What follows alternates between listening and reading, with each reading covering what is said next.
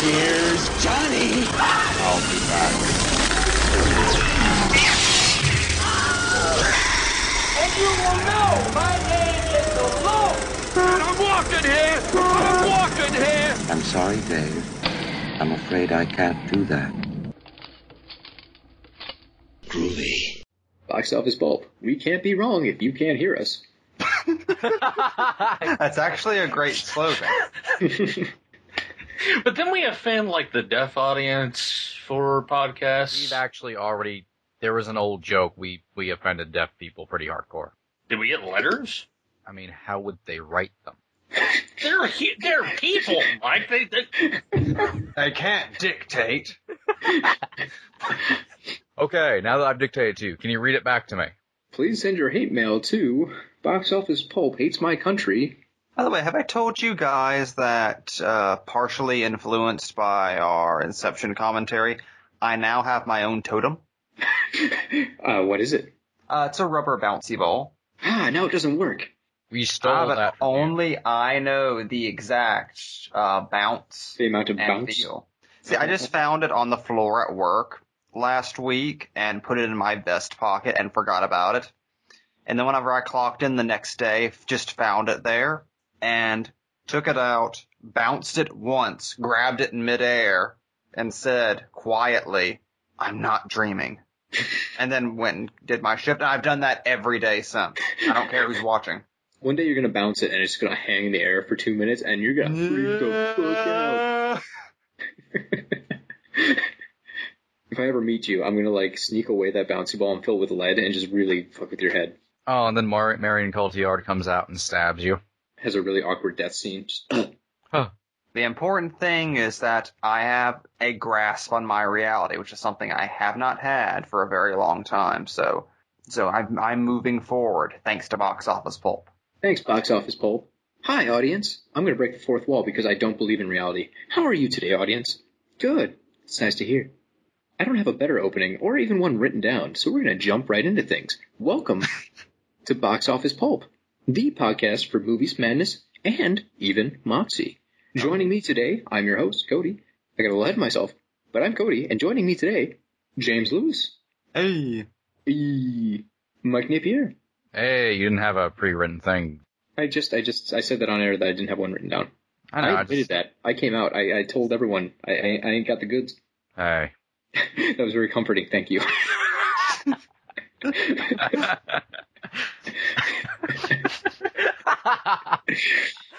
I didn't know you And- needed to be comforted over there. Cody. Always, constantly. There is no self-esteem over in Flexoland. Just Uh, wrap me in a blanket. just throw me in the trash. and lastly, Mr. MB. I am not the podcaster of war, Diana. I am the podcaster of truth. It took me a minute to figure out what was happening, and I was worried you were having a stroke. He was. Also, I like how he's Mr. MB. Mr. MB. Which just sounds like he should be the villain in a silent film. A little bit, yeah. MB, could you twirl your mustache for the audience? oh no, it's that horrible MB man. Someone pretend to be a train. I'll be Oh, tied that- to the tracks. Ah, that pinches. we need a Foley person, just like a dedicated person who records us and does Foley work. Uh, we'll That have the would- sound bar eventually. Someday. Yep. That just requires someone to have to like tolerate our presence, and I don't think that's ever going to happen. It'll probably be one of us, or possibly a clone. Hope you're enjoying the show, folks. Welcome to Box Office Pulp. And that's the whole show. Uh, we're actually here today to discuss Wonder Woman, which should hopefully be obvious from MB's introduction. If and the not- fact it's in the title of the episode. Yeah, do you, are there people that click these things without realizing what we're doing? I hope so. That's the only way I'd see, imagine most people listening. So I'm just saying, like, if they already know the name of every show we're doing, I don't need to introduce them. We can just get right down to the nitty gritty. It's us. We never get right down to anything. Can That's we true. not like start breaking the show like a hundred episodes in, please? Fine. All right. So I suppose on that note, we're actually going to discuss Wonder Woman. Let's go around the table here. What did everyone think? Is there one of us who's like secretly a terrible person who hated Wonder Woman? No. I can play No, devil's advocate if you want. You can. I Hold mean, that was let me get be my Trilby hat and my sunglasses. I'll no, start do not become negative, Mike. I was gonna say I'm gonna start growing all my facial hair much faster. Uh, also, for everyone at home, this is an all-male podcast for Wonder Woman. Uh, so you know, if you're frustrated about all female showings of Wonder Woman, you can come on this podcast, and then we're gonna also tell you you're a moron. You should get off. Okay, can we begin the podcast by just talking about that? Because if ever there was a launching off point, What a weird thing that we live in a world where people saw that there was a movie called Wonder Woman, and there was a woman's only night showing for it, and they got mad. Like, no, I should No, be part of that. that's that's not the story to me. This is a this is an uplifting thing because you see that and think, oh, like all these idiots were getting so mad. I see that and say, look at those guys who got mad and were summarily embarrassed by the Alamo Drafthouse itself. Because that's my takeaway in this. The Alamo Drafthouse heard that and then just doubled down with more women's only screenings. And then other theaters followed suit. There's actually a um, movie screen. I, I have a friend uh, on Facebook who posted about uh, Glaswegian uh, screenings where they were following an Alamo Drafthouse's uh, example and just doing women-only screenings just in, in as inspiration. I want this to just keep going to the point where when the Blu-ray is released, they have women's only Blu-ray, and if one of you tried to get it, you just get the shit knocked out of you by a security guard. By Tim League. He's a busy man. He's just flying coast to coast to make this happen. He's like Santa Claus. In one night, he beat the shit out of 90 douchebags. Oh, the Santa Claus of ass kicking. The Santa Claus of ass kicking. Isn't that just uh Santa sleigh? I would, oh, I would love to have that as a desk wedge. So I also- Wonder Woman. I, I like the idea of positive change in the world being powered exclusively by spite now. Cool. At this point, I don't know what else is gonna win. That's where we are. We are in a Spite, yeah. spite-powered society. The Which is why petty I'm wolf so- prowls the landscape. Which is why I'm so glad that we actually have something to look at like Wonder Woman, like in our popular culture. Because more so than anything else, the thing that blew me away about this movie, and I, I know I'm not alone in this, is just how good this fucking movie is. Not in just in quality, but how much this movie is a thing of good that is putting good in the world. It's like, holy shit, 2017 had a positive thing. I am I am amazed that somehow the DC animated or not animated the DC film universe got this far in before suddenly something good popped up. Like it, I feel like there should have been someone watching the whole time. And as soon as they realized something good was happening, they just like would halt production. Like it was their job to make sure everything stayed on Suicide Squad level. Or they did, but Gal Gadot just beat the shit out of all of them. She's the Santa Claus of ass kicking. Now, here's here's my theory for what exactly happened because because what Cody's saying is not very far off from basically what my thought on this movie was is just I feel like this movie just kind of slipped under the radar of Warner Brothers because they were dealing with so many other projects. They were dealing with trying to launch a solo Batman movie after they got Ben Affleck. They were trying to launch like a Suicide Squad movie. They were trying to launch. I mean, they're still trying to launch Gotham City Sirens and all these other weird sounding projects. Black Adam. Black Adam, the movie, like they're, they've got like all these other ones that they want to like studio note into oblivion. That I feel like Wonder Woman was the lucky one that got kind of slipped through the cracks and was the one they were like, uh, we we have a contractual obligation to do this one, but we're not really we don't really care how it turns out either way, so we'll just let it be done. But like whoever wants to do it, uh, Patty Jenkins, you want to do it? Okay, cool. Uh, you you do do that. We'll focus on the important ones that we think should be done, and then they develop Justice League. And meanwhile, Wonder Woman is allowed to flourish and blossom into something that, honestly, like I didn't expect to be as good as it is. Like, and I'm not even saying that as like, oh, I'm I'm really pleasantly surprised that it's good. It's like my one thing that I wanted going into this movie that I really wanted to be kind of my takeaway from this. And I, in the back of my head, I kind of thought would never even happen because it was just too big thinking at this point. I wanted something that I could look at and put on a shelf next to Superman the movie and Batman Begins and say, that goes right alongside them without any sort of compromise. Like without having to say, well, you know, aside from these elements or that element or whatever, it's it's it's just as kind of good as those. Like, no, this is actually on their level. This is actually so good that this is just the future of DC films, and this is just the future of superhero cinema. Because in a movie filled year of great superhero movies like Logan and Guardians of the Galaxy Volume 2 and even the Lego Batman movie, Wonder Woman is by far and away the one that left most of an impact with me.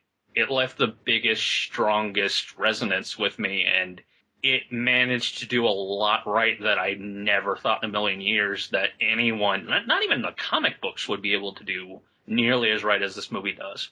Like it was truly a movie that I'm not ashamed to admit brought me to tears. Like I'm, I'm legitimately saying this movie made me extremely, extremely proud of the fact that we finally have a Wonder Woman movie that managed to live up to all the years of build up and anticipation for that to actually happen. MB was in the theaters just, Robin Wright, no! He's As with everyone else. damn dirty Germans, you blew it all up. Thank God you said Germans. You maniacs! what did you think I was gonna say? I, I don't even want to know. Let's. Uh, I I have two things to add to that, uh, MB. One, if uh, what you what you theorize about the production is true, I hope that means that Cyborg is just gonna blow the roof off of all of our heads. Oh my God, the places they went with Cyborg. well, it was interesting. Like all the reports are saying that Warner Brothers is really surprised that the movie was successful. They've just kind of written it off, and to that effect, they didn't even have Patty Jenkins contractually obligated to come back for a second. Like it's not even in her contract that she's optioned for part two. So she's going to make mad bank at this point because she can probably just name the number she wants to come back and direct the second one. Pretty much. Which, hey, good for her. Get that money. And ha ha to WB. Unfortunately, this gives them another chance to screw everything up by basically negotiating this into the ground and being like, nah, we don't want her. Yeah, that's that's what I'm really actually kind of fearing happen because they could barely get Matt Reeves to commit to the Batman, and if they try to pull it out with Patty Jenkins, I feel like Patty Jenkins would just flat out say, "No, I'll go to another studio. They, I can bank off of this for the rest of my career now because I brought Wonder Woman to the screen. I have I have clout and credo again. I'm Richard Donner right now. She is. I mean, really, it truly, she is in that sweet spot of where Joe Johnston was when he first directed Captain America: The First Avenger and brought back his career briefly. And Like, I, I would like to think that's true, but if you look at her filmography, she directed Monster, which actually got like a ton of Oscar cred in 2003, and everything after that was just a bit here and there of TV stuff. There was a project she was doing that I forget exactly what it was off the top of my head. Um, but she just that she had the opportunity to do it through the studio system with studio money, but she opted to do it independently instead, and the money fell through. And after, so she spent years doing that. So by the time she came out, she's all she had was TV. Her follow-up project, she opted to go a different route on, and then the financing fell through after like a couple of years. Yeah, but there's like a 15 year gap between films, so I, I feel like as much as I would like her to just have the run of the gamut for choices, I'm not even sure if that's something that would work out. Like, I, I just feel like if you can direct like something that makes tons of money and probably Oscar noms, and then they immediately go, eh, whatever. I have a feeling studios probably didn't learn anything from Wonder Woman. It's hard to say. We we won't really see if movie studios took anything away from this for you know another year or two. But Predicting a much more fun Suicide Squad 2. That's for some reason set during World War Two. No, I would watch that actually. But at the same time, money is the only thing that movie studios listen to, and currently Wonder Woman is making all of the money ever. Uh-huh. Wonder How do you- Woman is just pooping gold right now. Like it, it's pretty much right now one of the most successful of the comic book movies since. I mean, it's been breaking records that ha- had haven't been broken since Spider-Man came out. I'm just wondering like what studio executives are doing because they're probably like sitting there holding a Blu-ray of Deadpool in their left hand and then the financial reports of Wonder Woman in their right hand, and they don't know how to reconcile these things to make one fad. R-rated Gen 13 movie. yeah. Jessica Chastain is Caitlin Fairchild. Yeah. Well, that's the thing is like as much as you can say about like how uncertain the future is, one thing at least is pretty certain in my eyes is that Wonder Woman at least showed a positive step in the direction of shattering a lot of illusions that Hollywood had about just not even superhero movies by themselves, just action movies, just any movies in general, is that you can have a female lead action star and have it work out for the best. You can have like with Deadpool and the R-rated superhero movie, this managed to make a statement more than it even managed to just be a good movie, and it still managed to be an amazing movie. Like it's it's so rare that you get the double punch of that sort of win where you get something that not only sets out to do what it does as a movie, but it manages to change something in Hollywood. And I feel like we're already sort of beginning to see the reverberations of that. Like even Kevin Feige just today came out and had this like statement about like how immensely proud he was of the fact that Wonder Woman was able to do this and how it's gonna like really it's it makes him happy to go into and do Captain Marvel and it, it really like he, he's They so then asked him about Black Widow, and he said no. You don't know how high up that goes, people. It's like Spider-Man's marriage. Um, I, I feel like two like the biggest takeaways from this. Like, there's the obvious thing of, oh, holy shit, a female-led superhero movie can make all the money in the world. That's not something we have to be afraid of anymore. Two, just the fact that it's a female-led studio movie that doesn't really star a name. Yeah. Like nobody really knows who the hell Gal Gadot is. No, people are going to Wonder Woman to see Wonder Woman. She's the name of this movie. Oh, it's Hollywood's had an interesting dismantling of the star system over the last few years, and comic book movies actually have a very big part in why that is. Uh, no one really movie movie stars don't really push the numbers as much as they used to, but it's interesting how the female-driven action movie, like big studio movie, has slowly been kind of unshackled since I would say Lucy came out Oh yeah. beat the shit out of Hercules. But that was still like a name name actress and blah blah blah. And it was still you know it was mostly a small film, but you kind of see like everything loosening up. It was like popping up a little bit more and more. Wonder Woman I find is like the com- the end of that journey. Like started with Lucy, and then you end up with this big giant budget name superhero movie starring no one in particular. And And it's not like Wonder Woman is Spider-Man, yeah, where it's like it literally does not matter who's in the mask to 99% of people. It's like, no, you're you're gonna see Diana's face that entire movie. And on top of that, you have the character whose last appearance was tied to a movie no one liked. And that still was able to, you know, blow the doors off the Dawn of Justice problem. Granted, everyone, the only thing anyone remembers from Dawn of Justice is fucking Wonder Woman. Which I think helps. I'm I'm so glad now, like in retrospect, that she only gets five minutes in the movie, whereas before I was like, why was she in the movie more? They needed more of her. I'm so glad they kept her out of it because she was saved for good in this. What- Like this is, it says a lot to where we were going into this movie, not really knowing whether or not Gal Gadot could really actually pull off being a leading focus Oh, of we a were movie talking like about that like three episodes ago. Uh, Yeah, like we didn't know whether or not this would actually work out. This is, everything was still up in the air, and thank goodness, just everything just kind of fell into place because Gal Gadot is awesome in this movie. She's charming as hell. She's she she pulls off just these little emotions with Diana's character that I wouldn't I wouldn't even expect out of any other like huge actor who's playing a superhero. Like I wouldn't expect that that kind of play out of Downey with Iron Man, or I wouldn't expect that kind of thing from like Affleck as Batman, or any anyone who is currently being acclaimed for their role in a leading part of a superhero movie. Gal Gadot does things that other characters just aren't allowed to do, and yeah, a lot of that is part of just being a woman and being the first real big superhero lead that is a woman. But also, there's a part of it that just leads to what the real success of the movie is, is that they got Diana, the character from the comic books, the character that even the comic books can't get right half of the time. They got her and managed to nail her down the first time out. And that is a miracle. Like, they managed to take so much of that material from the comics that has been convoluted for so many years, that has been up to speculation because this writer has this interpretation of who Diana is, and this writer has a different interpretation of who Diana is. And Wonder Woman, the movie, just says, okay, this is one concise version that blends everything together, but also just makes it easy to follow and makes it simplified. That's what I love about the movie so much is that it takes one of the most complicated characters, one of the most complicated primary characters in a superhero comic book, and just says, okay, these are the bare essentials, just run with this and tell a character piece. I'd say with the character of Wonder Woman, I think it's a bit of a, a misconception that Diana is that complicated. Because, like, no, in the world of comic books, no, Cable is complicated. Oh God.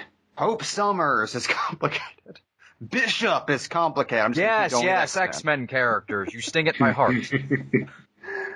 Diana is very simple. It's just so many people make the mistake of trying to overcomplicate Wonder Woman out of the mistaken belief that there's something fundamentally broken about her. And you need to band-aid that as much as possible with all these other things.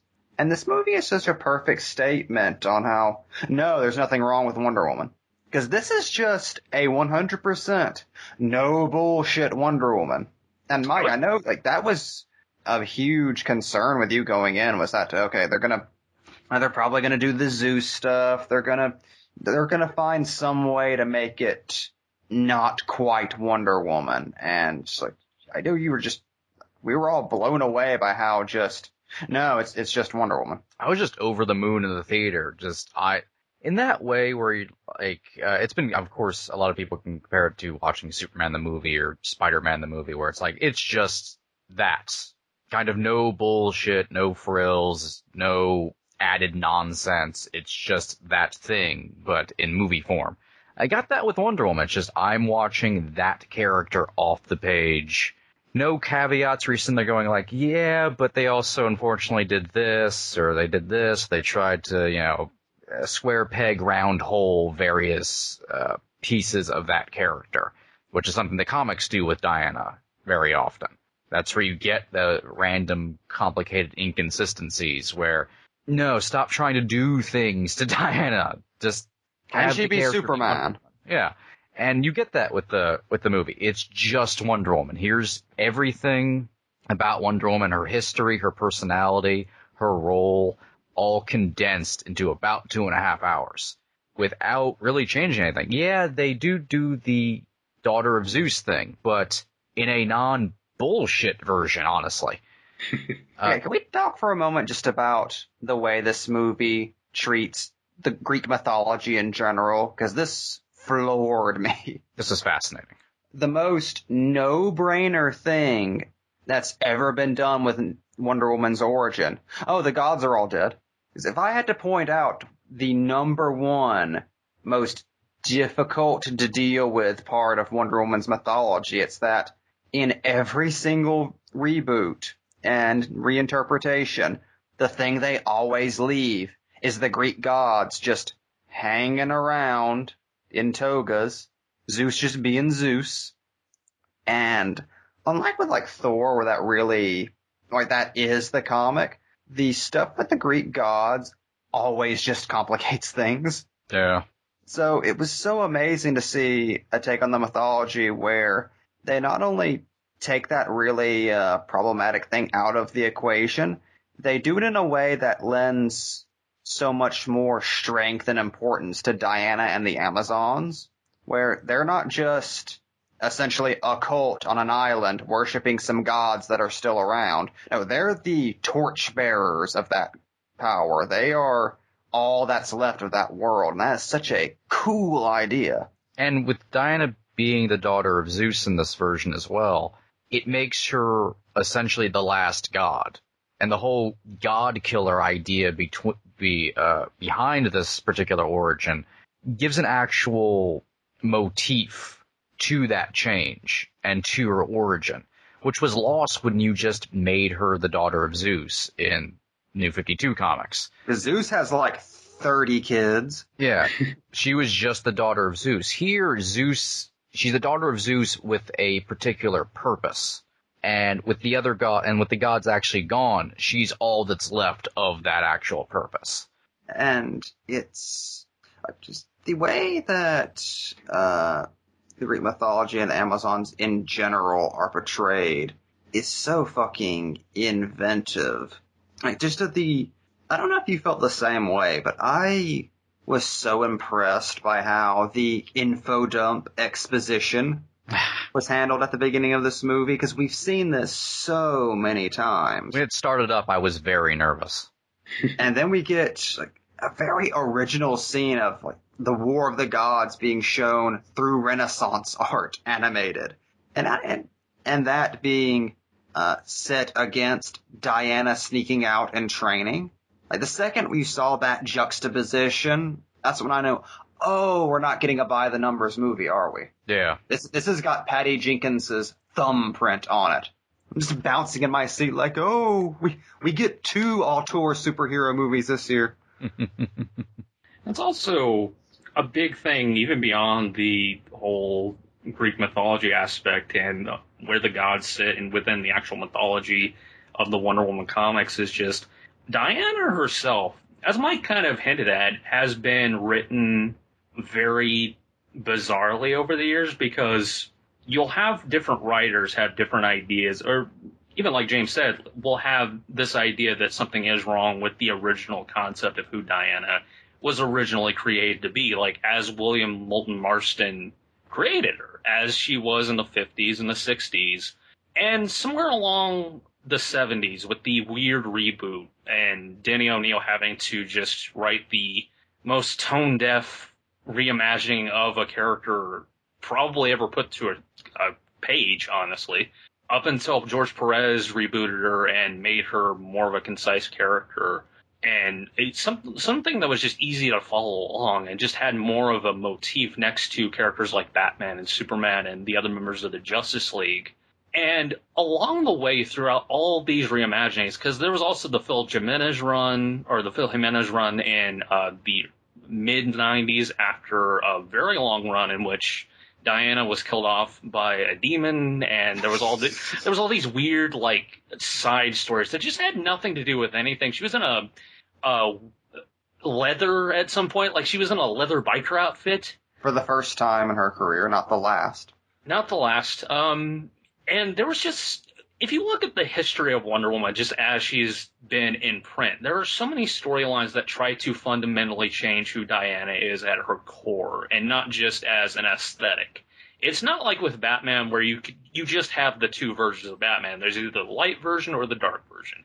There's a version of Superman that's pretty much concise throughout, and it's the little things that are changed around him. And even with the Marvel characters, those characters don't really change and remain stagnant, sometimes even to a fault but with Wonder Woman, there is always someone gunning to change her. And this movie is a complete rejection of that. It says, this is what she's about. This is what she is always meant to be about. And this movie, I'm so glad it exists just for the fact that so many young girls specifically are going to be able to look at this movie, have an idea of who that character is, just like we had when we were kids, when we saw Superman the movie, when we saw Batman 89 like, say what you will about the deviations from the source materials in those respective films, we got who the core characters were with those films. We got who Batman was, we got who Superman was, and we got even with the Marvel movies, we got who the X-Men were. They had the main tenant there.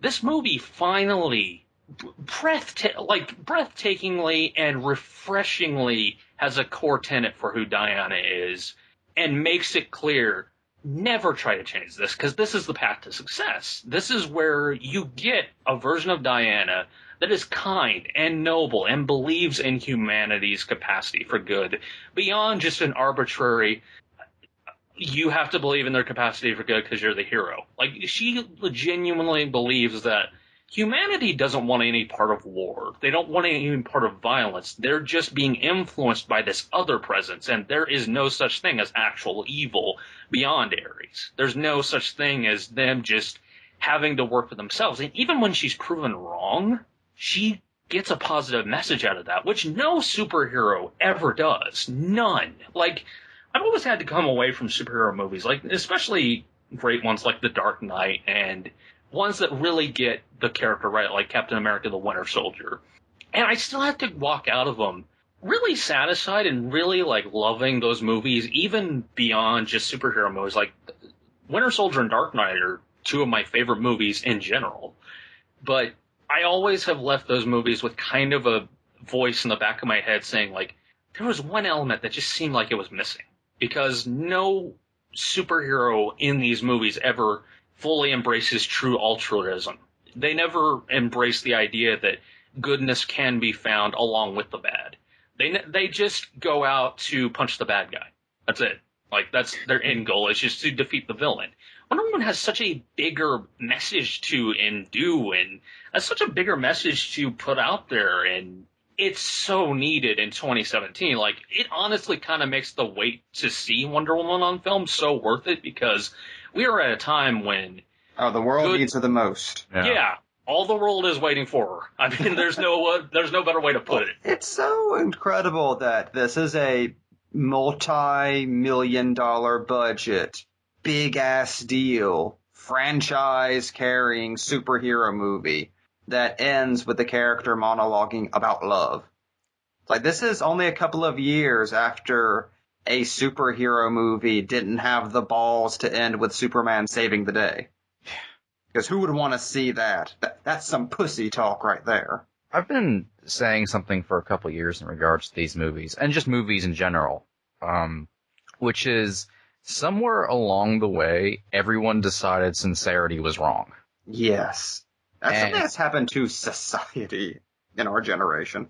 And Wonder Woman exemplifies why sincerity in the project you're doing, in the story you're telling, and the character you're writing matters and makes the media you're putting out there worth it and worth something and makes it good. Patty Jenkins, uh, shortly after the movie came out, had a very long quote. I should have brought it up uh, to read. Go to if you want to find it with your Machine Man keyboard. That would be nice. I am no longer on my Machine Man keyboard. Oh yeah, that's disappointing. I'm listen, gonna miss. listen to this. Uh, you Whisper can't go in the through the Wind show. keyboard. Just type it when it's not connected to anything. Can you, uh, hold on.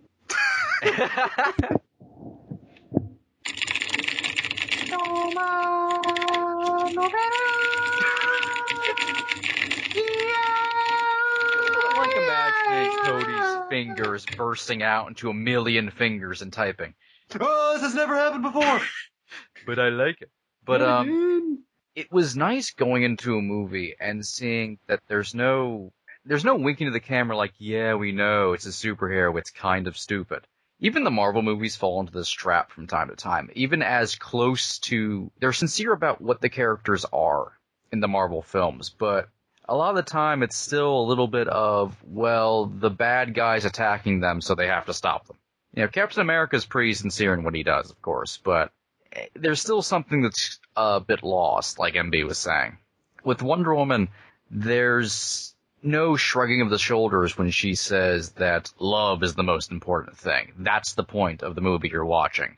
Love can actually save the world. And it's not said with a wink or, eh, yeah, this is a little bit dopey or we have to, you know, cut to something dark and gritty to try to balance this out because we don't want to lose the audience here. No, it's meant whenever it's actually spoken. which is like it's so important to have movies like this that actively go out of their way to have sincerity and use it as a weapon because they're actively battling the preconceived notions of what a superhero movie should be and when you do that you start the road to actually changing superhero movies for the better and start moving in something that in the future may even lead to better movies like i can't honestly wait for a positive sort. I can, I honestly do think that Wonder Woman is going to have a positive reinforcement among at least this subgenre of film because you can't look at this and just immediately brush it off and then go back to doing the normal thing where everyone goes and has to have a personal stake in the fight and has to have like oh we we got to get to the third act villain so we're just gonna we're just gonna have them go and just race on a time clock and do the thing that we have seen a hundred times over and just ignore everything that Wonder Woman went out of its way to actively contradict in a way that was almost kind of a middle finger but not in a way that felt vindictive. Like this movie is not out to rip apart the superhero genre. It's not out to redefine anything. It's just being true to who its character is. And that, that kind of speaks to Wonder Woman's role in the DC universe. It's just she's out to change. She's out to change everything. Wonder Woman feels like an antidote to lo- a lot of woes of modern superhero movies, but not s- e- exactly deliberately. What I think it is is Wonder Woman just feels amazingly out of time. Right. Like I think one of the first things I said to you guys the day I watched it was it felt like a movie that was made in 2001, but with the budget of and special and uh, filmmaking techniques of a modern film. Because it this movie has no pre- preconceived notions about what a superhero movie is supposed to be, other than the ones that come from Superman the movie. I will say though, It's very movie pure. does- it does end on that annoying gigantic CGI battle fight. That's just the current trend now that every We'll get there. has to have. We'll, we'll, we will get there. Because I, I do have some comments about that. But oh, in the uh, original Dawn of Justice episodes of this very podcast, Promotion. there you go. Uh, in the original Dawn of Justice episodes, uh, the opening of part one, I talked about the experience I had in the theater watching Dawn of Justice, where all the children who came to see Batman and Superman ended up being more or less horrified by the film they were watching, um, and essentially cried. So Yeah. now I didn't really have any. Um, I mean, I probably I did have children in my audience, but they nowhere near, so I don't know what the reaction was. They were quiet. Good. I respect you, children, but shut up. As the Uh, Lord intended. but seeing the reaction children are having to Wonder Woman is the exact is the exact antidote to what I walked away feeling philosophically broken about over Dawn of Justice. Like this is the kind of film I want children to actually be watching. They're actually going to as the way superheroes should work, particularly the DC heroes. You're gonna walk away as a kid having actually figured something out. You're gonna be taking something away from it. Wonder Woman's a good fucking role model. Yeah. I stand by her and her decisions. Also, I meant to mention this uh, during MB's opening when he was talking about uh, getting emotional during the movie, but uh, the person I saw Wonder Woman with wept openly at the end, and when those credits rolled up, our audience gave it a round of applause. I haven't seen that since, I think, The Dark Knight. And you're in Alabama. I know. That means like triple. Women are illegal down here. I don't believe in them. So Cody, you've been quiet. Uh, you guys have had the talking points here. I will say it was very impressive going into my theater because it was like the 70 millimeter showing. So instead of any ads beforehand, it, the screen was just down and they were playing classical music really loudly. It's very tone appropriate. yeah, so I, I go to get my seat, I got my beer, and Ride of the Valkyries is just blaring. And the screen pulls up and the music stops and it goes directly into a couple minute scene from Dunkirk. It's like, oh, I like this. This is nice. Did you guys get that uh, Dunkirk preview? No.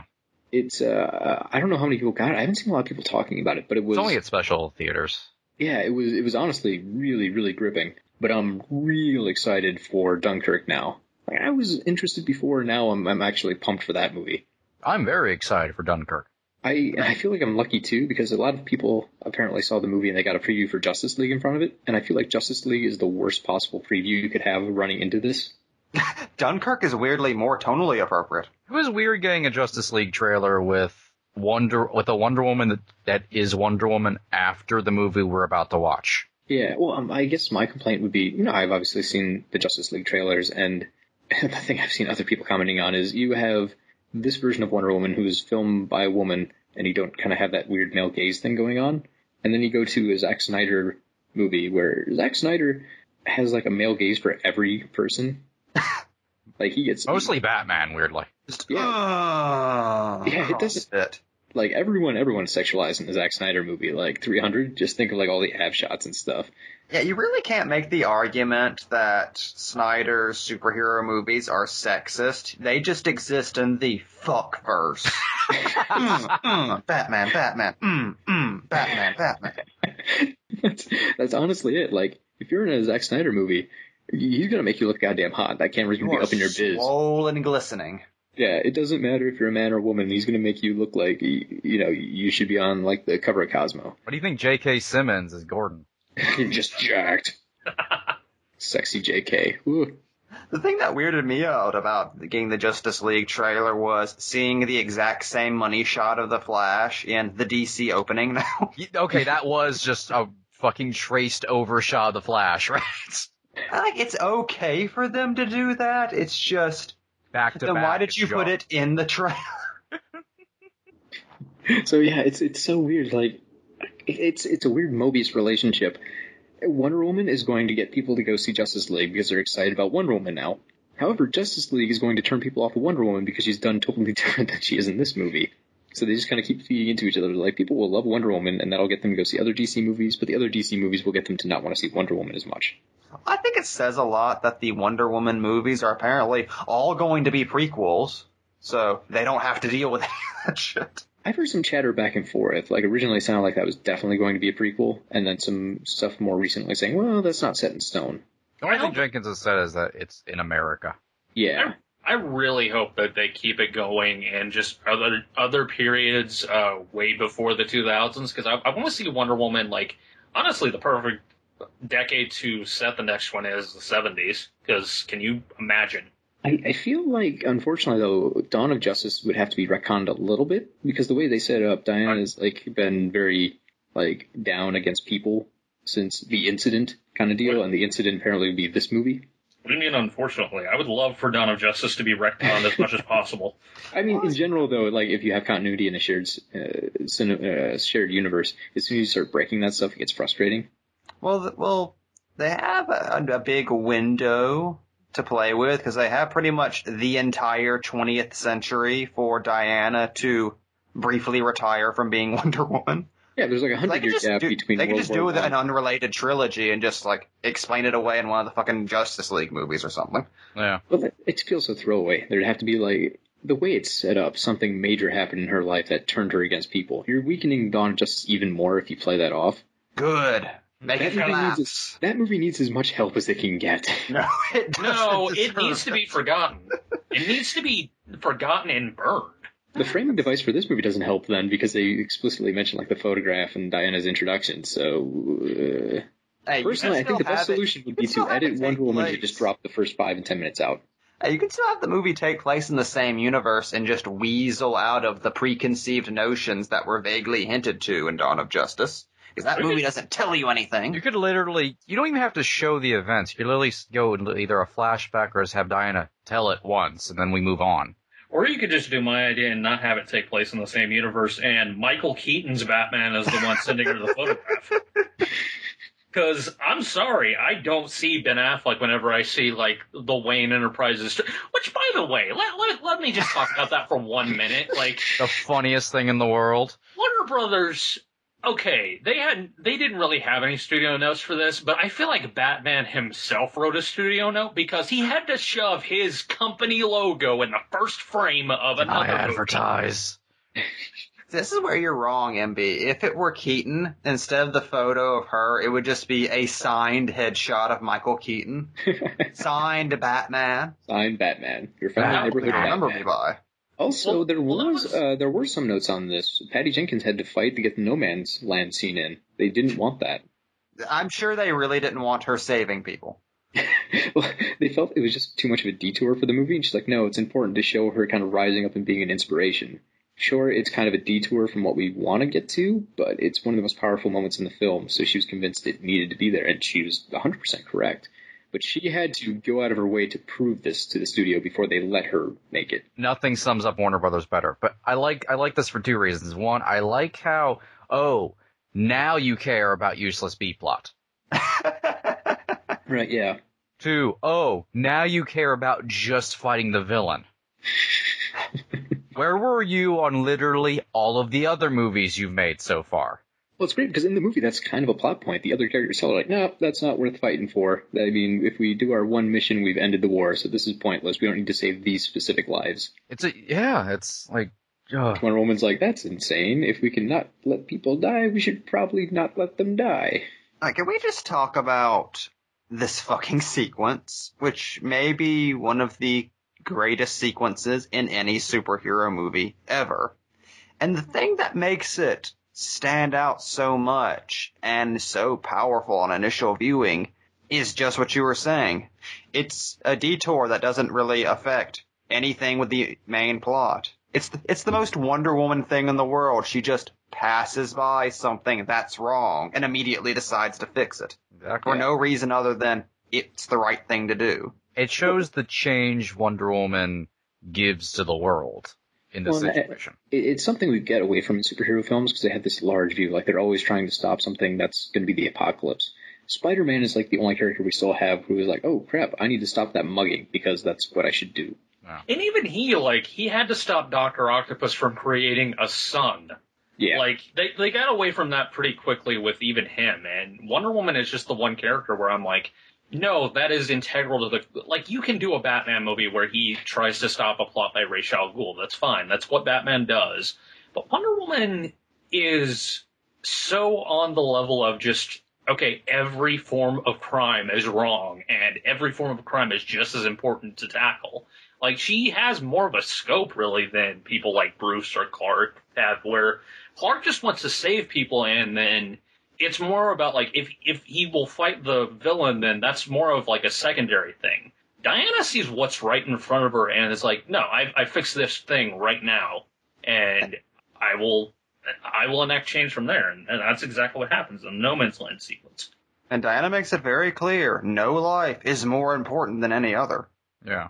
Although I do find it funny we have a superhero film where like the argument over isn't over should we kill people? It's when is the right time to kill people?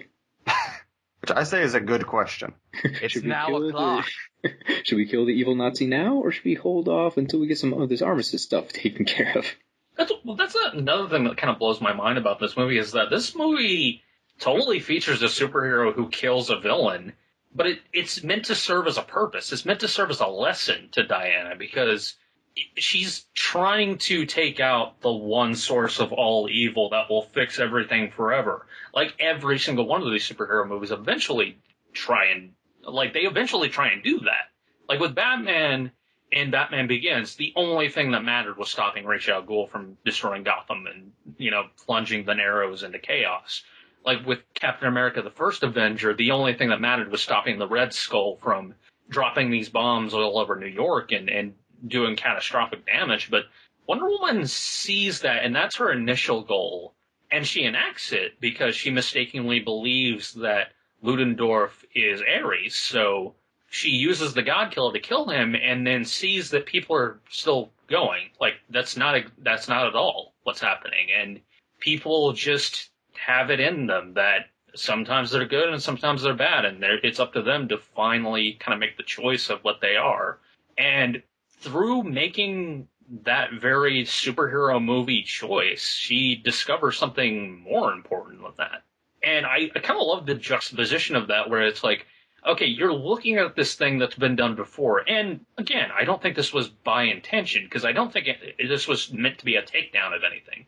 But you're looking at this thing that has been so prevalent in so many other superhero movies. And this is the one movie where I've seen them take that plot line and say, okay, you know how this normally plays out, and this is logically where it would end. Let's show the end and then show the aftermath and show that that, that net actually doesn't change anything at all. And, And- what what we actually need to do is fight something deeper and more more internally rooted. And then the movie ends with Diana sparing the life of a villain. It's very yeah. That's an interesting point. She lets uh, Doc Poison live, whereas before that she had real no compunction about murdering people. Wait, wait, wait. Did you just say Doc Poison? Doc Did you just on, make her even cooler? We're we're on like a first name basis. We're we're buds. We're besties. They're married now. Yeah, Uh, Well, Diana does she's the gal for me. she would be. with a horrifying face. Hey, she's lovely. I like the ceramic mask. Horrific scars are only skin deep, guys. That's true. That's that's that's what I have to say to myself every morning. No, those are emotional. Those are deeper. Oh, oh, that's I, I'm sorry, I got confused. I have to die now. Um, well, Diana does the warrior thing she's read stories about and wanted to live up to by being more like her mother Hippolyta by slaying faux Ares in the most Amazon mythology type of way with her classic Wonder Woman speech, which I still can't believe she said in the movie. I'm so happy. but um, she immediately finds out that's wrong and has to internalize herself and her view of the world. It's not, it's not quite how she sees it, but it's still how she sees it. There's sort of a, a gray area she has to realize exists with humanity. It's not just good and evil. And by going through this and her conversation with Ares, she actually earns both the moment where she ends up sparing Dr. Poison, which is the exact opposite of what she was doing earlier, but it also earns her defeating Ares in a battle.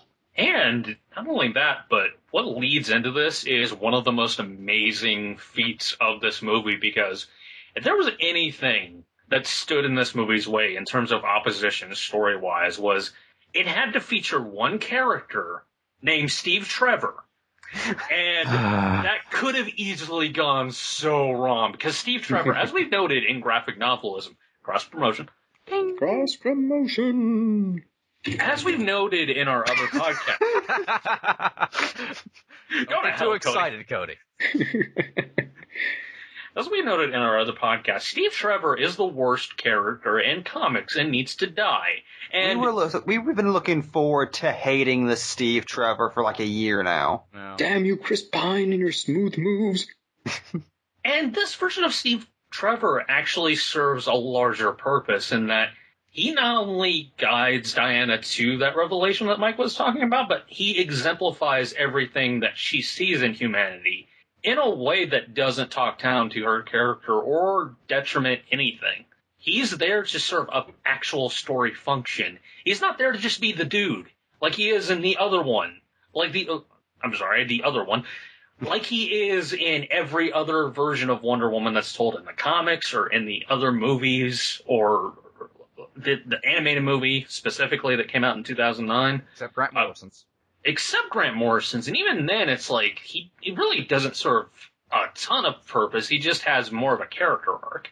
Steve Trevor in this actually adds to Diana's character and makes himself useful to Diana's character, and you actually believe that they're attracted to one another. And also, he has character traits of his own that are very charming and affable. And I I love the version of Steve Trevor in this ver- like this movie. This is a Diana and Steve that actually learn from one another and complement one another. And the thing that I'm gonna think I can't believe I'm about to say any of the things I'm about to say. I fucking and it's hate recorded. Steve Trevor so much as a character, so I can't believe this is shocking to me. Trevor is kind of the secret heart of the film, and I can't believe that's a thing. So much, of course, he doesn't propel the story, Diana does, but he serves a particular purpose to both the character of Diana and the story, the larger story being told by the fact he's trying to change what he is as and go against orders as much as Diana is from what her mother has been telling her and the the ultimate sacrifice Steve ends up making, which is that's how you use Steve Trevor. You kill him at the end. Exactly. is like if you actually view his character arc from beginning to his death, it's such an amazingly kind of beautiful, complete story. Because not only does he learn from Diana throughout the course of the film, that's also kind of the Steve that starts the film as well. You just don't really know that's who Steve is yet. And the thing that I find interesting about his sacrifice is unlike in a lot of movies, there's no hesitation on Steve as to what he's going to do. He just decides that's going to happen and does it because he wants to. This is what he's felt like his purpose is going to be. The entire movie is basically him searching for a purpose because he's so lost in the war. Well, it feels like there was like another scene or maybe a script revision or something where he had more backstory and they just figured it wasn't important enough to waste time on.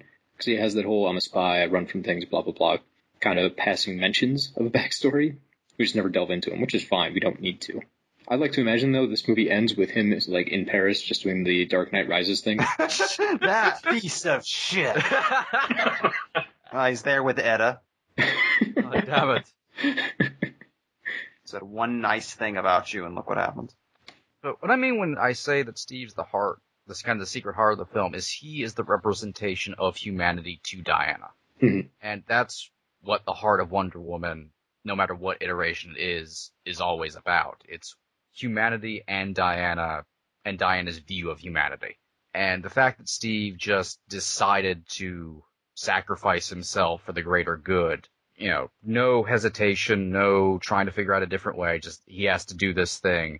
It goes against the grain of the kind of piece of shit he sort of kind he sort of is, or at least the role of a piece of shit he's been forced into, and go completely against the grain. That's a large part of the quote unquote lesson that Diana learns after she kills uh, Ludendorff and everything.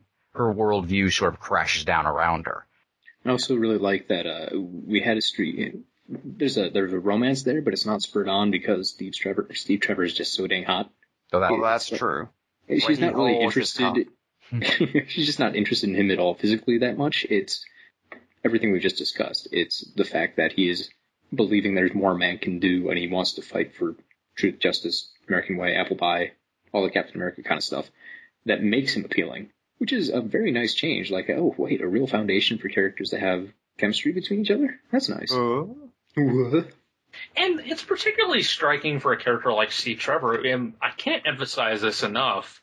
He's just there to be the male, uh, tri- like topsy turvy version of the damsel in distress, classically for the superhero. Yeah. And that's his purpose. I mean, he's just an army dude who constantly has to be saved by Wonder Woman, or constantly has to talk down to Wonder Woman. As James James posted a couple of panels of Steve Trevor from the 40s, and I was just so mad because I was like, "That's yeah, that's Steve Trevor in a nutshell. It's just him trying to like weigh in and say, "Hey, Diana, when are we going to get married, huh?" And should he have just started the show with those, just like a whole bunch of, hey there, lady, get your hotchies out of my face. There's man business to do. Basically, I mean that that's not really a joke. That's not really an exaggeration of who Steve No, Trevor that was an was. actual panel from 1944. Yeah, little known fact. But like, Steve Trevor is just the ultimate, just kind of insult in comics because it's just there to basically show, oh, Diana isn't like those other superheroes. She rescues men. Well, the entire reason that that became a thing was because of the comics code. Like a lot of people don't realize, whenever the comics code first went into effect, uh, there were vague rules about female characters, like being super prominent in books. The main comics code is mostly uh, focused on the sexual nature of these characters. You know, stuff like Catwoman uh, wasn't going to be allowed. But DC, in its practice of the comic code, went super hardcore because how afraid they were of backlash. So it was a rule that characters, female characters couldn't be too prominent in their own books. So Steve Trevor had to constantly be there and talk down to Diana and had to be just as important as she was. And out of that, just evil that was basically created. Because, I mean, that is just a complete dampening of those comics. I mean, Comics Code did a lot of damage to a lot of different characters, but specifically that version of Steve Trevor to the early adventures of Wonder Woman.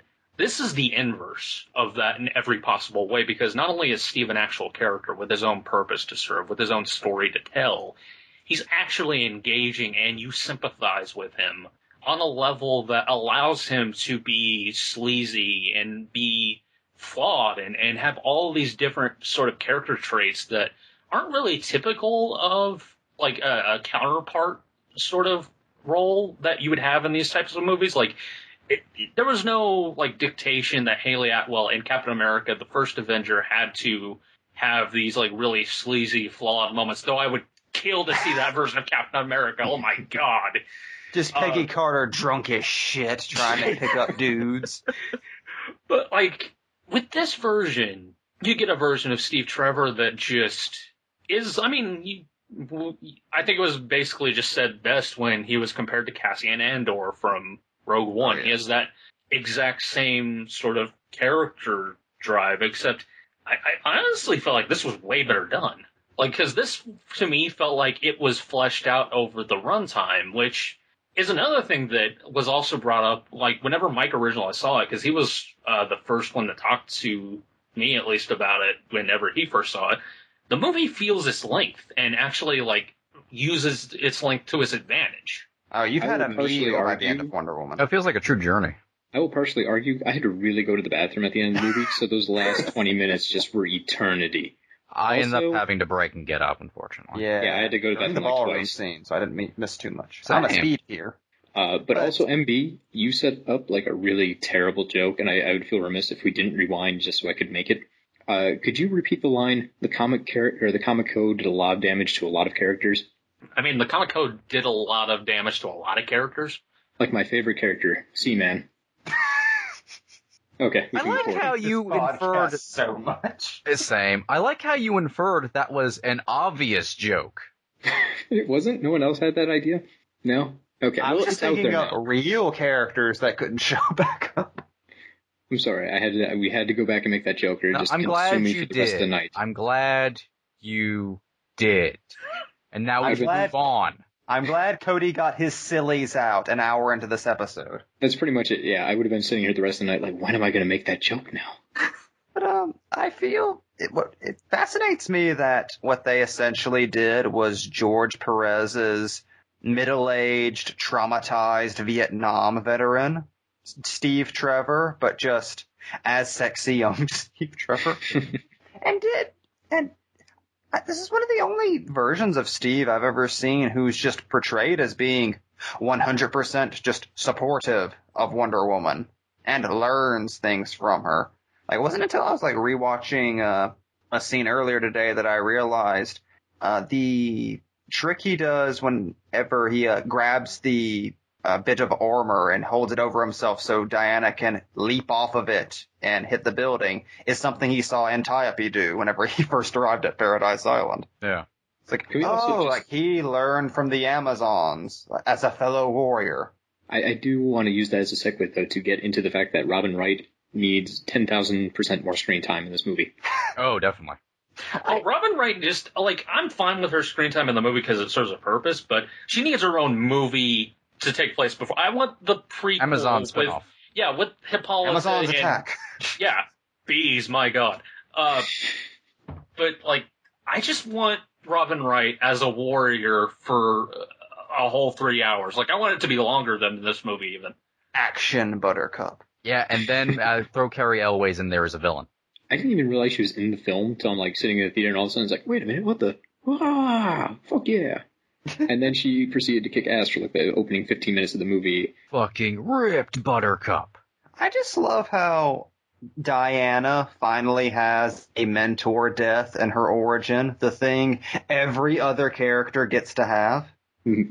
I like specifically that that's where the tiara comes from, which is a fucking brilliant pull. It finally has a significance other than Yeah, it's just part of her costume. Or or used as a silly boomerang like device, which I never under like what.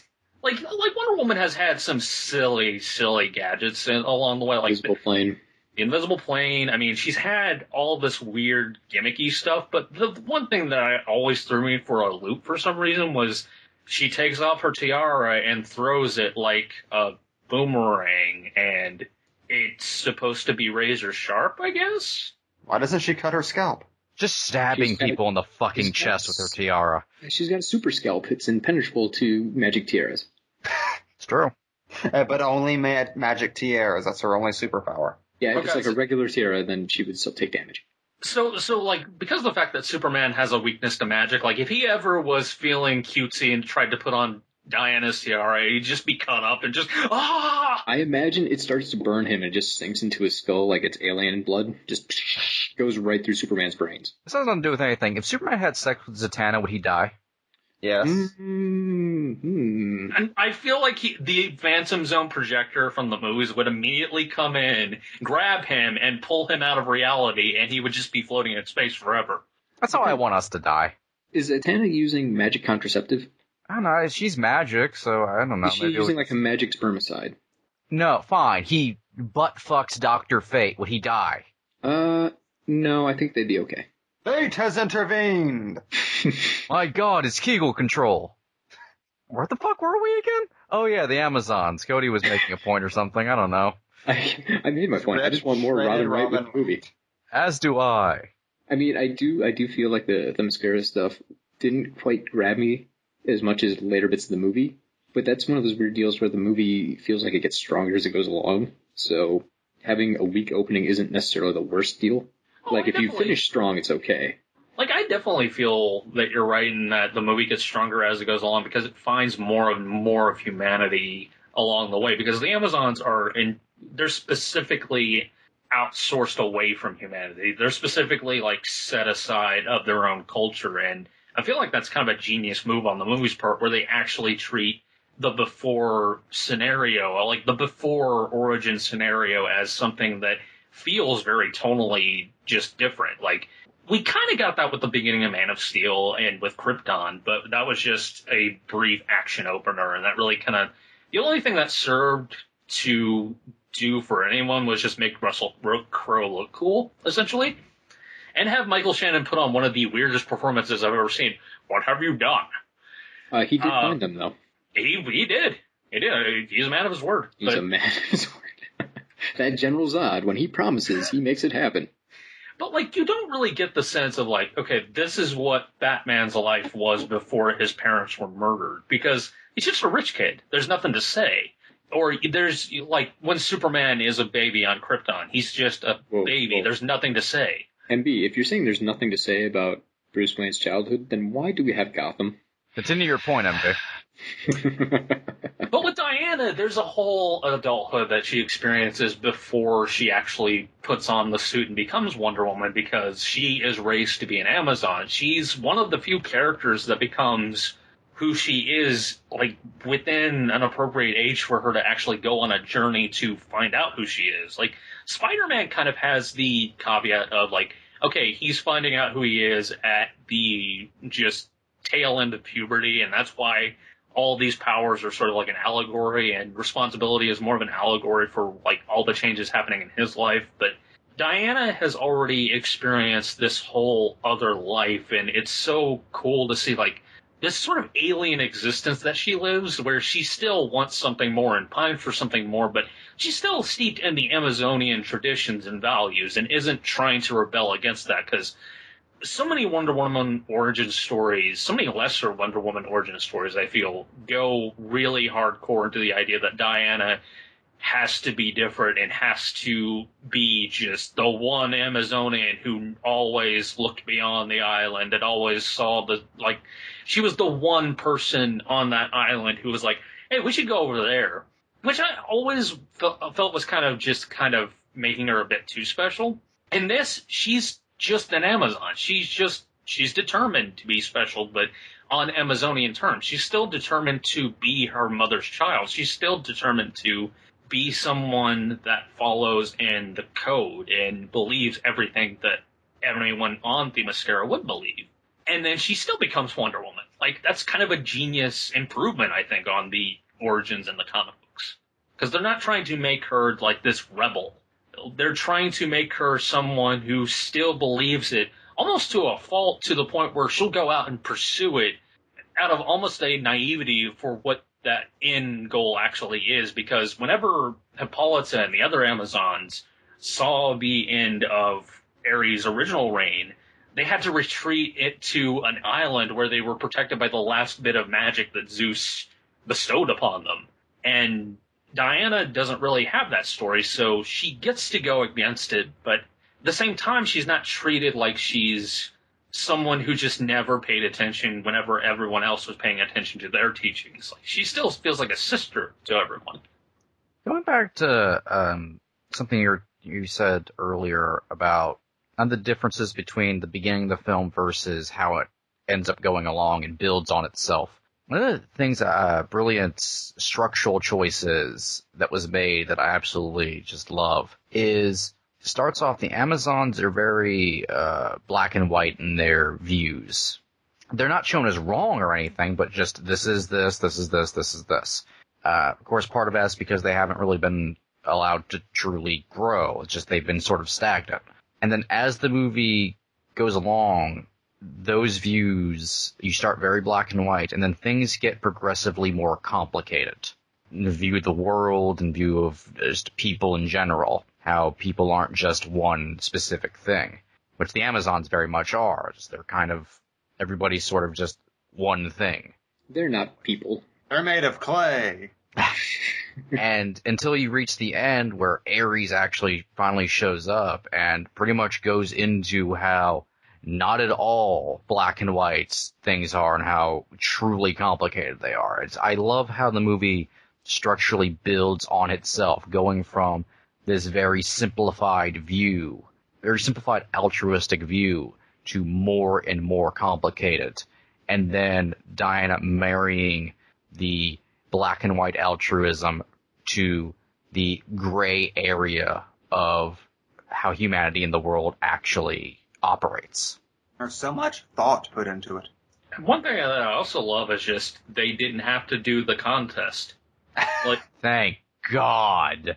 Like they didn't like that's always kind of like there are certain moments in superhero origin stories that kind of always have to hit the one beat in order to kind of be that origin story but diana's always had kind of had the problem where because her origin is told in so many different ways over the course of the years that writers whenever they go back to that always have to deal with the problem of how do we structure these events and make it simple and this movie just bypasses a lot of what the problem is, is that there's a whole middle section of the story that is just kind of there. It's just, it's not really necessary. Like this movie proves how unnecessary it is for there to be a contest because Wonder Woman just looks at what needs to be done, goes, takes her equipment, and then meets Steve Trevor and says, "Okay, come on, we're leaving." Like she takes it upon herself to do the thing that in the comics it takes a contest of other Amazons like pulling putting up bulletproof bracelets against guns and like slaying It's each other. Amazon guns they have. Yeah, they're like all this weird stuff that just kind of is an aside and just kind of there to be spectacle more than anything. And this just gets down to the character instead. And I prefer that approach. I never thought I'd actually see a version where it presented me with a better idea of who or of how these events should play out. And it's just they break away from a lot of the chuffa. Oh, There's no Tom. chuffa. Well, Mike, as I think Mike put it best uh, immediately after he watched it when he told us they do Wonder Woman's origin without doing Wonder Woman's origin, Yeah. but it's still Wonder Woman's origin. You can't look at that and go like, well, that's not Wonder Woman's origin. This isn't, that there, there's all these things missing. They do Wonder Woman's origin dead on perfectly without really doing all of the minutia of Wonder Woman's origin. It's like Raimi's Spider-Man. Like, Yeah, It's totally Spider-Man's origin. It's just he doesn't show up on the Ed Sullivan show. Though could you imagine? Ah, he would have been on Leno for uh, 2002, and that would have been weird. Yeah. Well, I also think it, it it's also comparable to just the many versions we've seen of Batman over the years, where it's like, do we get into the training, or do we just kind of leave that as an off to the side type thing and just kind of infer to that? This is sort of where you kind of meet Diana, where she doesn't have to have that part of it. She doesn't have to have it there, and it doesn't even really have to be inferred because it just doesn't happen, and it's kind of better for it. I, I, I'm seriously loving the version that they presented here more than I've seen in the comics. Like, I can't believe that this movie not only manages to be good, but also manages to improve upon things that in the comics you kind of take as like, oh yeah, that's that has to be law. That's just the way it always has to be. And some of the best comic book movies over the years have done that, and Wonder Woman is certainly no exception. It makes Diana more proactive. Not that she uh, wasn't in the original. It's just the contest sort of muddles things up. So direct now. And that, that, that speaks to something I was wanting to bring up, which is something we've brought up many times in this podcast, Cody, like you especially, is the bizarre trend in modern movie making of protagonists never having agency in their own stories. It's especially Yeah, the villain just prevalent in by the hand. Oh yeah, especially prevalent in action movies where the main character just walks into a room and a fight is happening. Ah, and they're they're not making things happen. That's something that I was so happy with in this movie because every damn thing in this film, from Steve Trevor arriving onward, is something Diana makes happen. Diana affects the plot. The plot does not affect Diana. If Diana did nothing, then Steve Trevor would have drowned. The Germans would have marched onto the island, and then there would have been a weird, pointless battle, and nobody would have known what happened at all. And then nothing, just in credits. It sets up an alternate world where the Man in High Castle makes more sense. Just think, somewhere in there is Paradise Island, and the Amazons are going to rescue everyone from the Nazis. I assume that of every story. But also, like, you brought up something that I know for a fact you're dying to talk about, Mike, which is the version of Ares in this movie. Lucifer Ares. Okay, David can we, can we just talk about the fact that Ares in the comic books, boring character. He's just there to be kind of a big, burly supervillain. He's, He's really cool in Gods and Mortals. That's about it. Yeah. Well, Yeah, have to excuse my much. ignorance. I don't know much about the Wonder Woman comics. Like, I, I couldn't tell you any of her main villains. Like, I don't know what her rogue gallery even looks like. It's it all over matter. the place. It's all over the place. Let's just say that. She has the same kind of villains that Captain America has. A lot of Nazis. Or just like, there's like two big ones and then, Like a lot of midgets and stuff. yeah. Well, let let me, I mean, let's put it to you this way. Dr. Poison, kind of a big deal.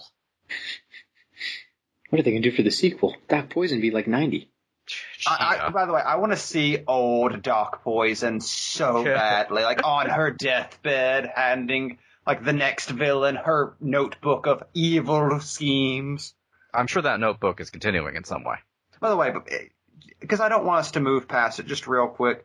So Doctor Poison and Ludendorff were just Boris and Natasha, right? Especially in that one scene where she's like, the gas mask won't work. They don't know that. Just seeing Danny Huston like giggle, like, Seeing Danny Huston just ham it up as an evil pre-Nazi is delightful. So I love how that's Poison and Ludendorff's thing is they're Nazis in World War One. And the German brass is really pissed off that they're just being Nazis. So no, no, you will have your war. Before we move back to uh, back to Ares, I did really like how Poison Ludendorff were kind of the evil versions of the archetypes Diana and Steve were in the movie. Oh yeah. Like they were fighting against their superiors trying to stop the war by, by trying to call for peace. I, I love the functionality that the movie has where Doc Poison doesn't get a long exposition bit to get you into her. Like there, there's literally moments, like a second or two, or maybe a line or two, that really just explain the entire character, and that's all you need. It's beautiful and it works. It's it's not expansive, but who cares? It doesn't need to be. Uh, like in the ball scene, ballroom scene where uh, Trevor is hitting on her more or less, and he starts looking at Diana, and she catches him staring at her, and just realizes what the deal is. Like she's got her fucked up face, so she knows she doesn't have a chance, and it pisses her off. And she storms out of there and is like, "Oh, that's like basically the entirety of the character psyche explained in just body language." Yeah. I That's- love that scene, by the way, just because Chris Pine playing a Nazi, playing a spy. Herr Pine. I love that so much because I want to see a version. I want to see a whole movie of just him playing that character. We might be Nice able to get that in a new Star Trek if they do enough time travel. uh, Valkyrie too. But, but it's uh, you see, Die Harder, Valkyrie 2. you you know that duality between the two groups kind of reveals so much about the characters. Like Ludendorff's thing is just being Shadow Trevor. Like he's just a soldier doing his job, but he's a piece of shit. Meanwhile, Poison is just an embodiment of an ideal. Diana is an embodiment of you know nobility and strength. Poison is just evil for the sake of evil. Still should have been more Dr. Poison. There should always. Well, she's alive. We could get more Doc Poison in the sequel, depending on when it's set. True, true. Oh, she's actually the main villain of the second one. She creates Cheetah. Oh, totally. With more poison. Uh, before we get too far, what do you guys place into the theory that DC is trying to set up the creation of Venom through Doc Poison's super strength serum? If they did, it's accidental.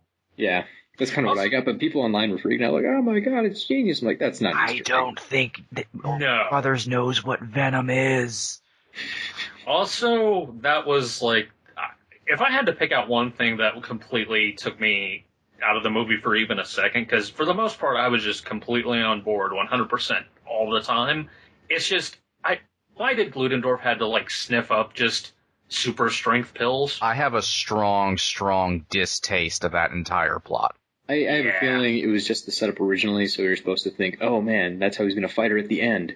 Well, they're also setting him up as possibly Ares, so as a god, he shouldn't need super strength pills. well with like the line like here, this will restore your strength, which really doesn't make any sense in the context of him not being Ares. They're essentially it's just red herring gas to make you believe Yeah. that he's Ares, and that's it. Just he doesn't really do anything with the strength until very briefly when fighting Diane at the very end.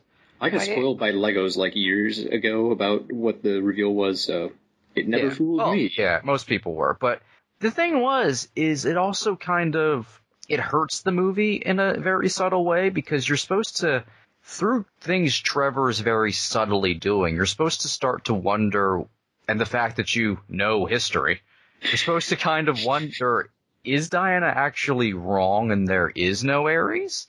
But as soon as he starts sniffing gas that makes his skin glow for some reason and gives him super strength, that's when it kind of the movie kind of fights itself very just a little bit, but it would actually strengthen that and strengthen the reveal that Ares is actually at all involved so much more if you didn't have that you know random comic booky element pop up. Well. I think there's kind of there was kind of a debate within the script on which reveal they wanted to go for. Is the reveal that Ludendorff isn't Ares, or is the reveal that Ares exists at all?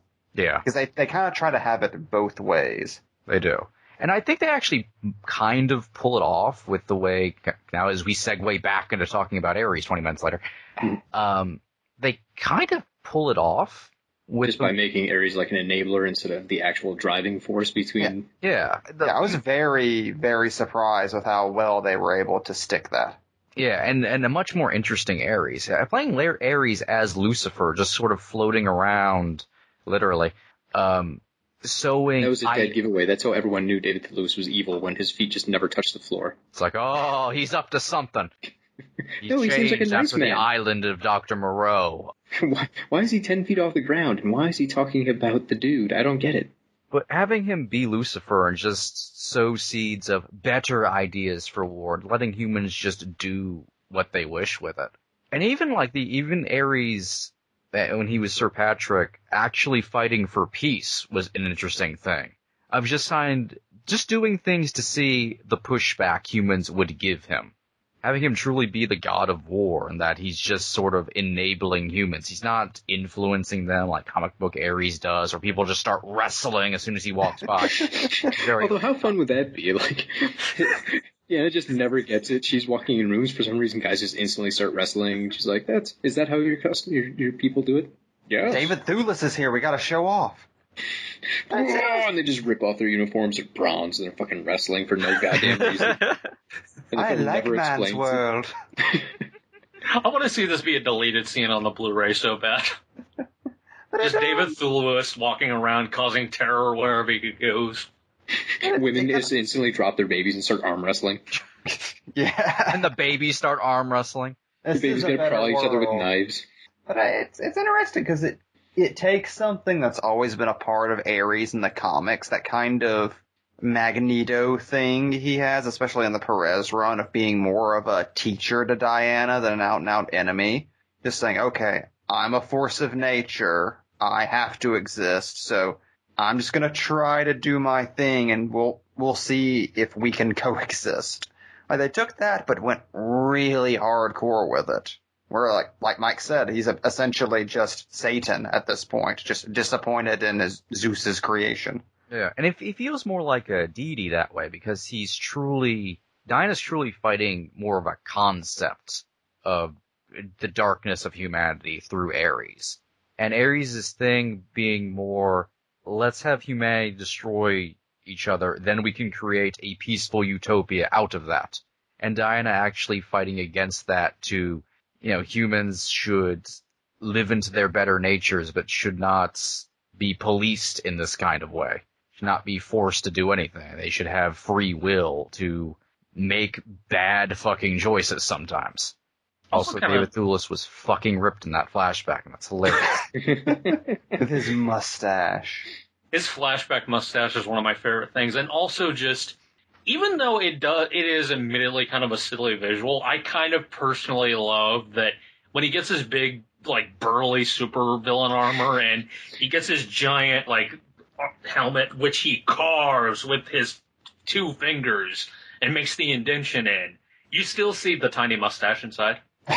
like it kind of endears this version of Ares to me. I don't know why. It's like he's a little gentleman. Oh, I, I love how we had it both ways. We had comic book Ares, and we also had David Thewlis fucking shit up as a Victorian dandy. yeah, just flying like Magneto. And then he just put on the Perez armor, which was surreal to see in live action. They they just fought like Wonder Woman and Ares fight. Yeah. I guess my issue is here we end up with just that big CGI battle, and it feels so disappointing compared to what we've seen before, and very you know it's just very standard superhero, It's and Yeah. that's frustrating to me. And also the way they build this character up, he sounds like he should be an overarching villain that you would have tying Wonder Woman movies together. He's like the Thanos kind of feel, you know. And in this movie, like she meets him, they fight, and ten minutes later he's dead. Like all of the Amazons were terrified of this guy, and all the hinting, like, oh, she can never meet him, blah blah blah blah. blah. And it's it's resolved very quickly and neatly. She's the god killer, Cody. she did kill him with the lightning of Zeus. Yeah. Still, I, it just feels like it underplays what the kind of villain they set up earlier in the movie. If they'd wanted to, they could have really just carried that through and automatically set something up in two that would already have kind of a basis. So I, I feel like it's underutilized, which is my frustration. Besides that, like imagine the ending if they just cut off right after she kills the general and it's just kind of an anticlimactic, oh shit, it was just man all along. Like you still see Ares is out there doing shit, maybe influencing. What a were a depressing Wonder Woman movie that would be. I mean, we still kind of get that. I think they kind of flub the ending because it's not like, I don't know, like you said, they try and have it both ways, so you can take it whatever you, way you want, but it's still, it goes to play against Anna's idea as a man, like they still did most of the stuff on their own will. That's what Trevor showed that man can be better. Right, and they still could have done that. They still could have had him blowing up the plane himself.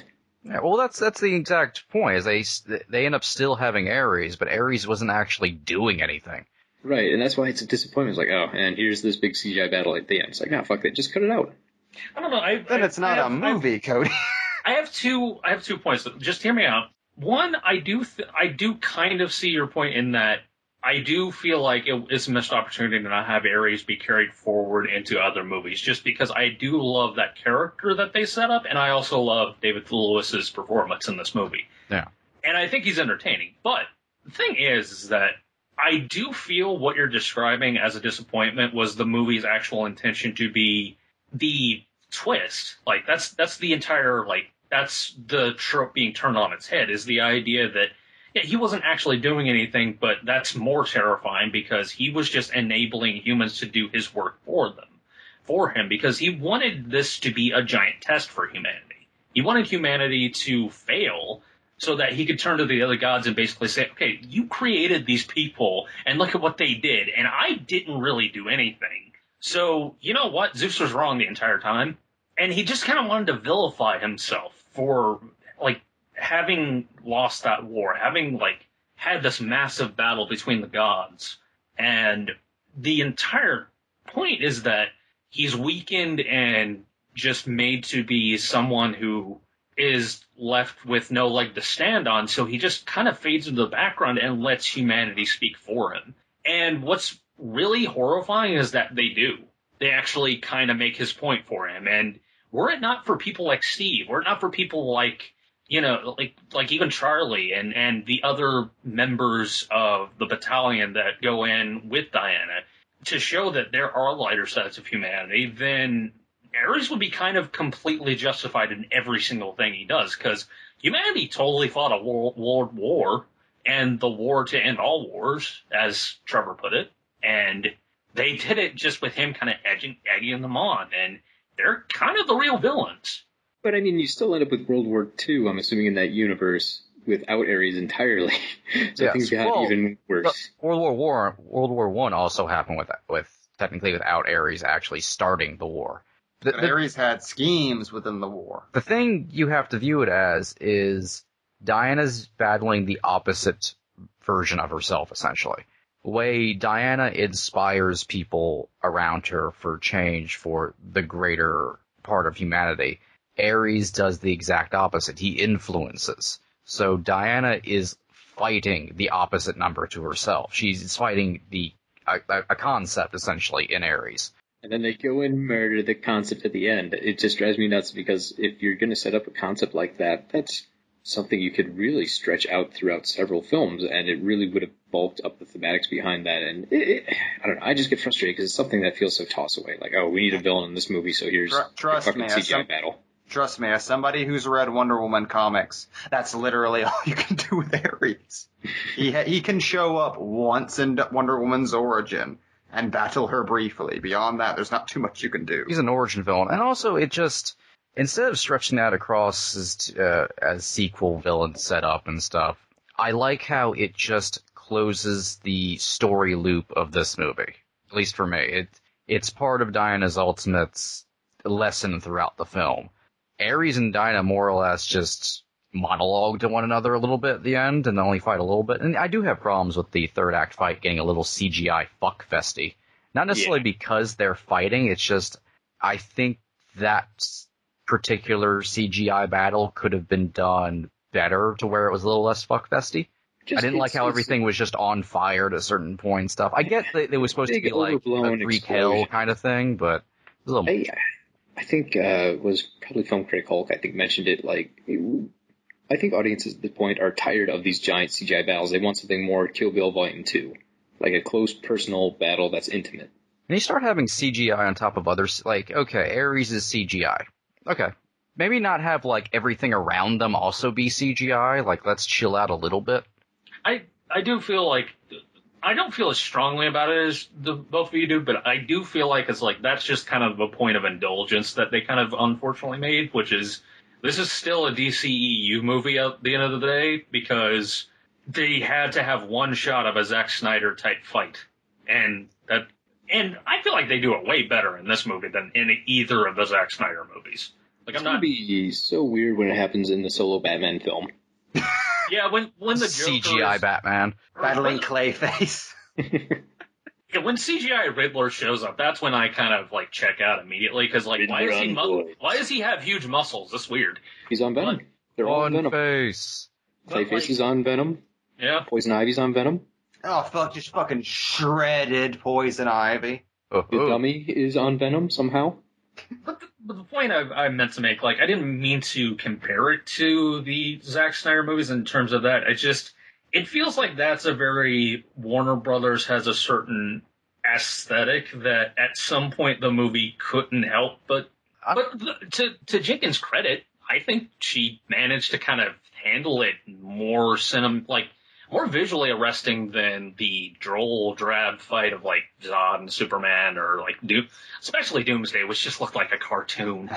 Yeah, well, it wasn't boring at least. Like for a first time action director, the fact that it's only like one small portion of that fight that like kind of bothered me in that way speaks volumes.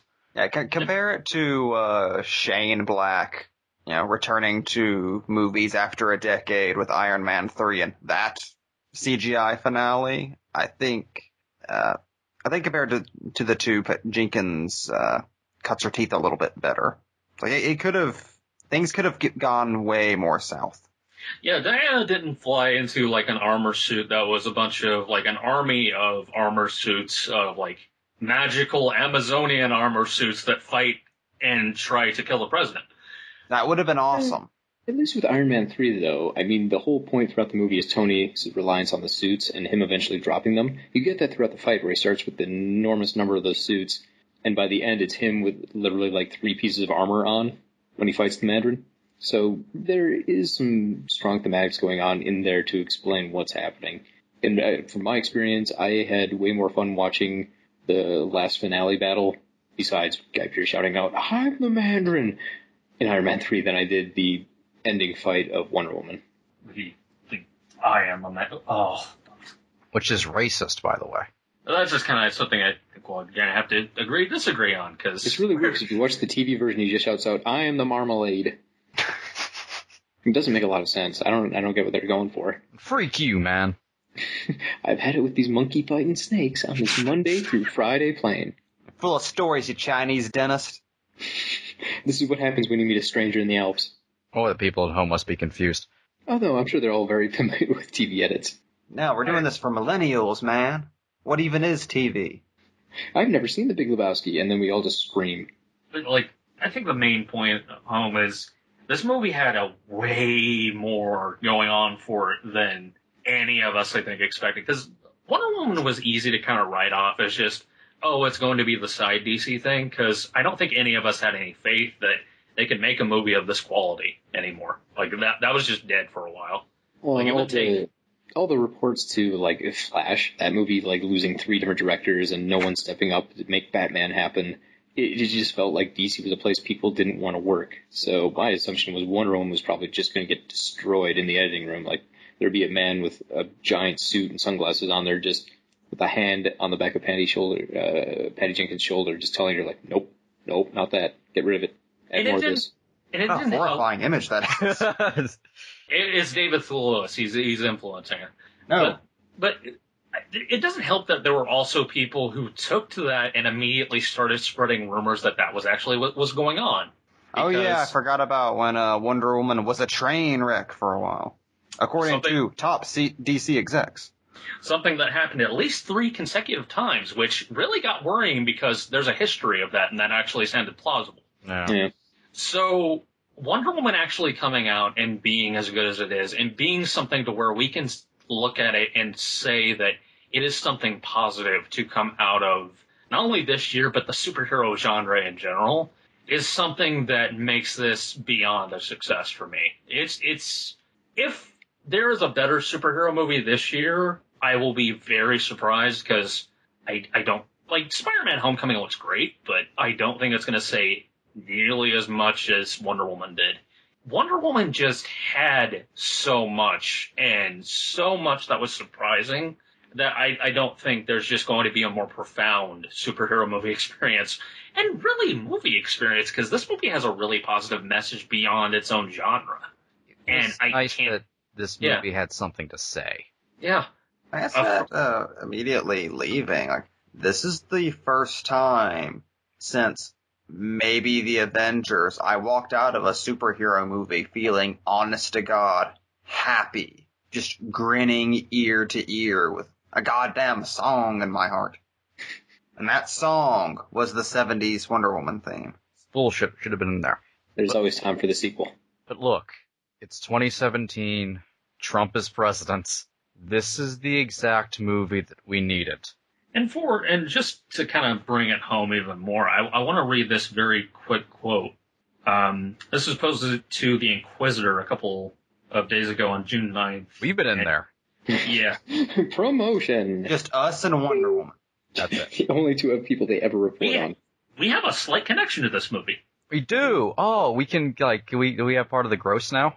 I just I just want to like, can I you know have a free copy of the Blu-ray? Like that that I don't think that's too much to ask. Can I give Gal, yeah. Real easy. Can I give Gal Gadot a high five? She would break it. Probably.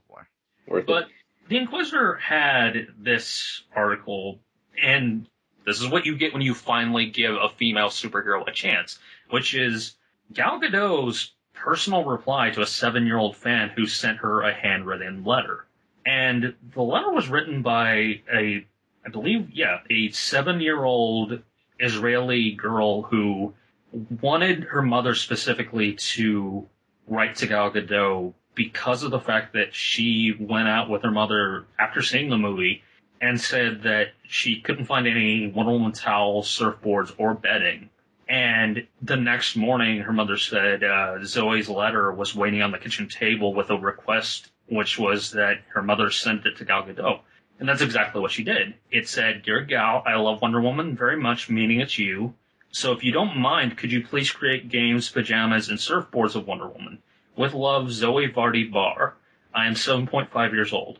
Gal Gadot responded to this and said that she was very happy to read her letter and specifically like addressed like you have really beautiful handwriting well done. I'm not responsible for pajamas and surfboards but i think it's a really good idea and we certainly need to find whoever's responsible for this and tell him to create games pajamas and surfboards of wonder. You're very smart and creative. I wonder what you would like to be when you grow up.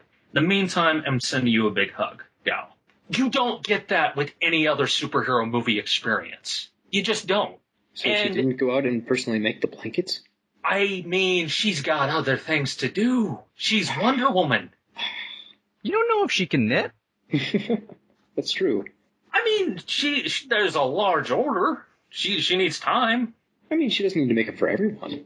This could be small, like specialty stuff. She could do an Etsy. Okay, well, I, I'm sorry that I just assumed that Gal Gadot, the actress, didn't have more important things to do than like take a bit of her career out and just personally make merchandise for the movie that has big corporations attached to it. I'm sorry. Gal Gadot, if you're listening, could you please make me a Wonder Woman blanket? I want a surfboard handmade by Gal Gadot. I That could see pretty Gadot awesome. being a surfboard shaper in her spare time. God, how sad would it be though if I took that board out and then drowned? That would be her revenge, Mike. No, I was Dr. Psycho that day. I'm just trying not to laugh anymore. I- just imagining Mike in the Joanna's face. A surfboard for me! Hooray! Just- Just no, he gets the surfboard from Gal Gadot. It immediately cuts to Mike, just floating lifeless in the ocean. just, just ass up. Oh God! is that the end image for the end of our show? Just me dead in the water. And then the surfboard floats back to Gal Gadot. Thank you, my pretty. and she nods and walks off. And then the credits start to play as she walks off. I don't know why there's credits now, but there's credits. This- okay, this was this was this was literally the ending of Hellraiser. Like she gets the box back and leaves. Oh yeah. I would love for Gal Gadot to be the new Pinhead. What is your wonder, sir? I like how this started as MV trying to share a heartwarming story, and then we stomp that into the dirt. Listen, it was a heartwarming story, but sometimes there needs to be room for me dying. At the hands of Gal. Gadot's magical surfboard. I hate this stupid podcast. It's pretty bad. And if you'd like to subscribe to Box Office Pulp, we are on iTunes and Stitcher. Please, if you like the show, rate us and subscribe and listen. Share us around. We are also on Twitter at Box Office Pulp. We're on Facebook at facebook.com slash box office pulp. And of course the website is boxofficepulp.blogspot.com. If you like more fine shows in the Pulp Podcast Network, that is pulppodcastnetwork.wordpress.com. See how quickly I did that? Boom, professional.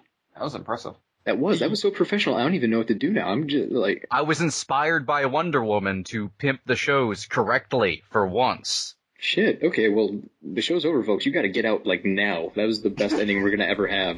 Get the hell out of here. That's a wrap. Oh god, guys, do you hear it? I think the Wonder Woman theme is starting to play over.